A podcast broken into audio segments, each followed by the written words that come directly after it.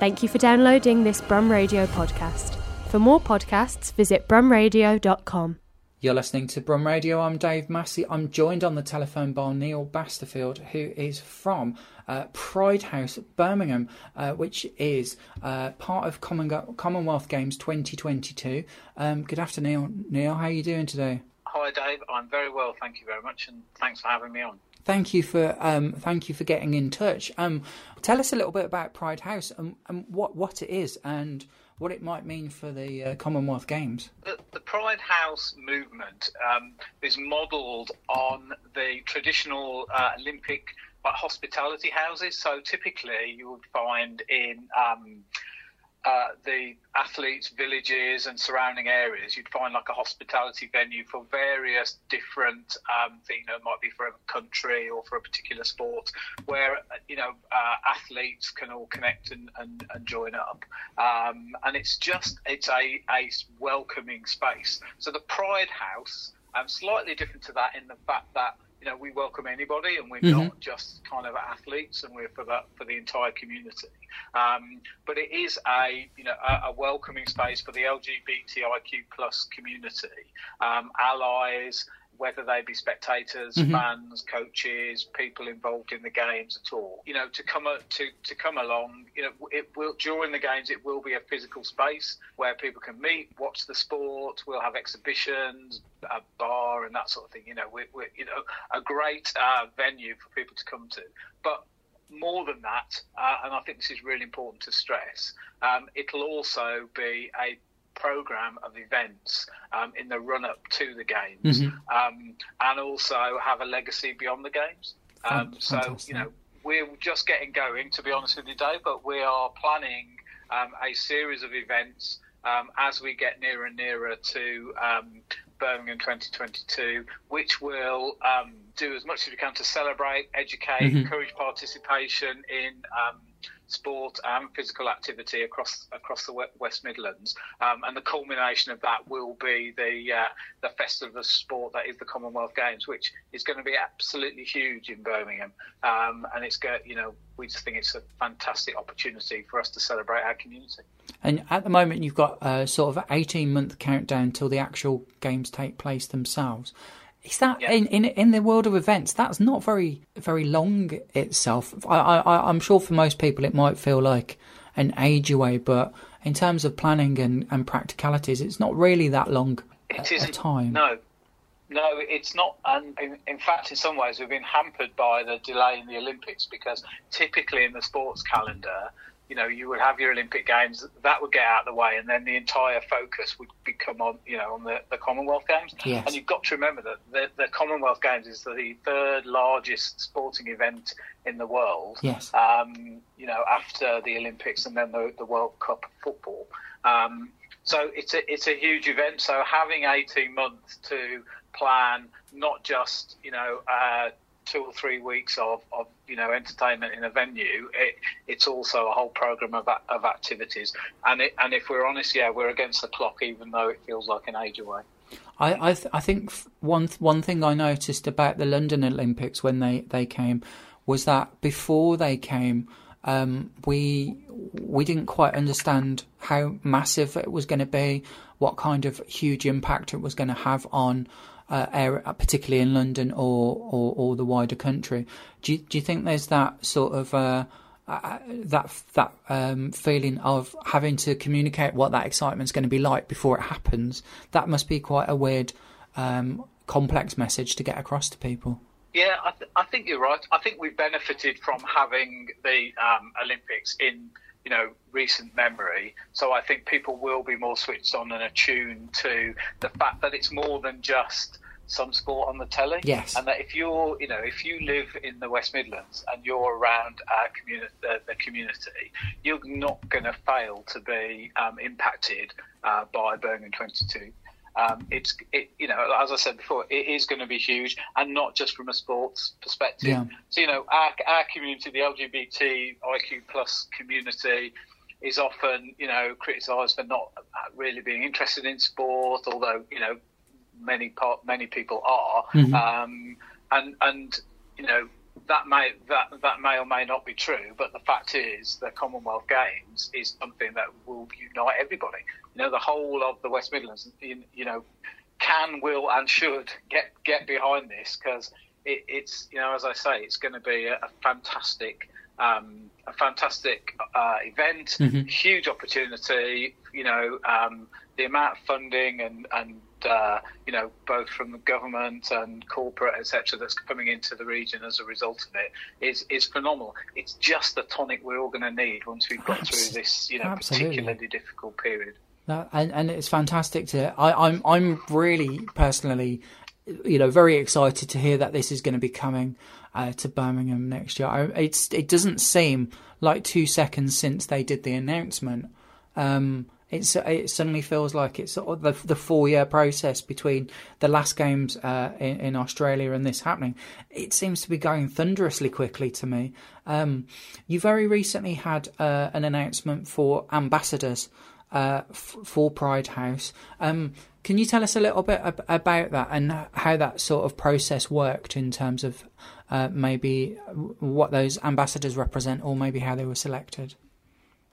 Yes, they, so our first four, and again, important to stress that they are just the 1st mm-hmm. we, there will be, in fact, uh, since we announced the first four ambassadors, we've all also announced um, uh, Amazin, who's an additional ambassador. We've got five on board at the moment. Brilliant. Um, so our first four were, were Dutee Chand, the Olympic. Uh, India, the fastest woman in India, um, who it, it's an amazing coup for us to have her supporting us. Mm-hmm. Um, also, Tom Bosworth, who's um, uh, a race walker, a, a, silver medalist in the Commonwealth Games. You know, huge got you know huge support. Uh, great guy.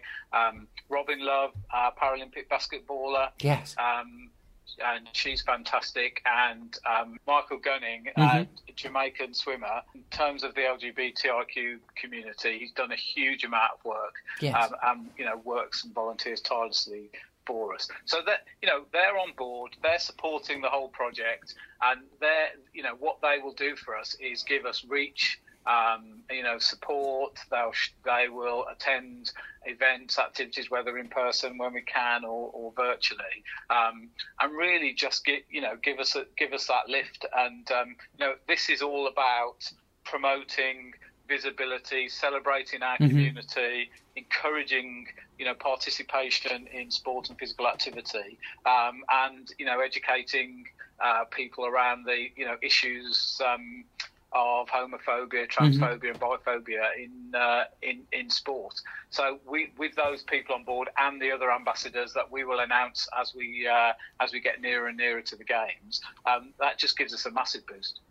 I, I think it's absolutely uh, fascinating uh, he- hearing about how uh, these these ambassadors are, are, have come from. They're essentially from all over the Commonwealth themselves. Um, it, it, seems fascinating to me to hear read and hear their stories as well. Um, I'm looking forward to more ambassadors, you know, hearing about more ambassadors coming through. I think that's very exciting. People themselves, uh, the general public, can get involved uh, by uh, by helping out. Can you tell us what your um, sort of thoughts are on on them doing that? How you, how they can get involved? What what's the what's the process, or um, what sort of thing would you expect? Yeah, and I think there's there's a role for everybody um, who wants to get involved. We are, you know, the, uh, a group, a very small group of volunteers. Um, so, you know, we will be putting this all together um, in our spare time. Um, so, the more help we can get, the better.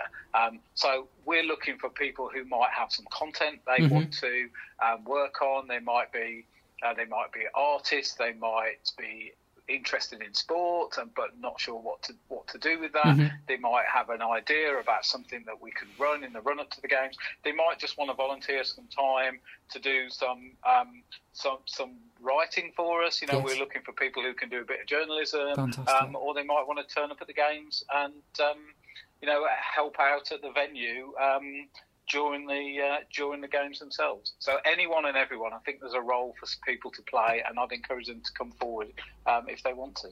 Um, I always, I always think that visibility is so important in terms of seeing people like yourself Um, like if when I was a kid, I didn't see people like myself doing sport, and I always, as a as a as a as a kid, I always found it that there there wasn't maybe something that I would wanted to do within sport. As as I'm older and I see younger people becoming role models, I, I find it absolutely fascinating that they are in this position that they are influencing the next the next generation al- along. Um, the, the, you spoke a little bit about about legacy.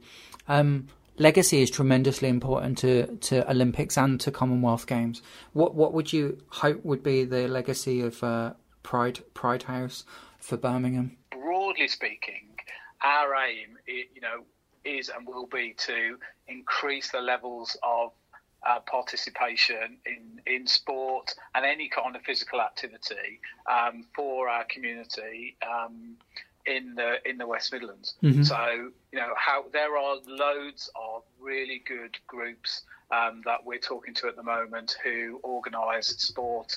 They're either you know uh, things like running groups, um, the Birmingham Bulls rugby, Birmingham yes. Blaze who play football. There are yeah. walking groups, there are climbing groups, badminton.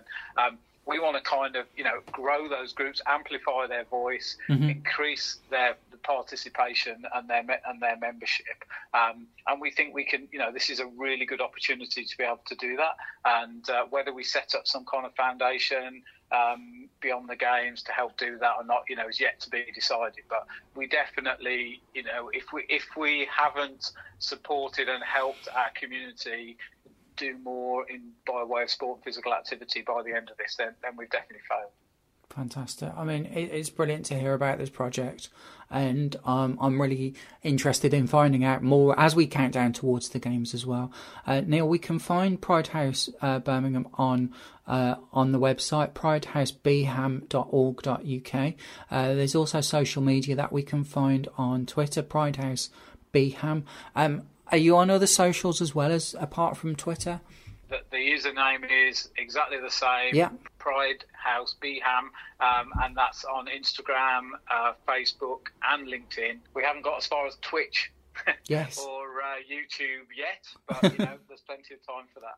I've uh, I've just signed up to a TikTok account. Um, all I'm seeing is sea shanties at the moment on on there. So I, I don't I don't know if I'm the target market for those. Um, but yeah, it's brilliant to see the use of social media for this and getting the voice out for Pride House through social media. It you know is a key a key area for it. So um, thanks for all your effort that you're doing within that as well, uh, Neil. Thank you so much. Thank you, Dave. Thank you for listening to this Brum Radio podcast. Don't forget to subscribe and rate us on your podcast app.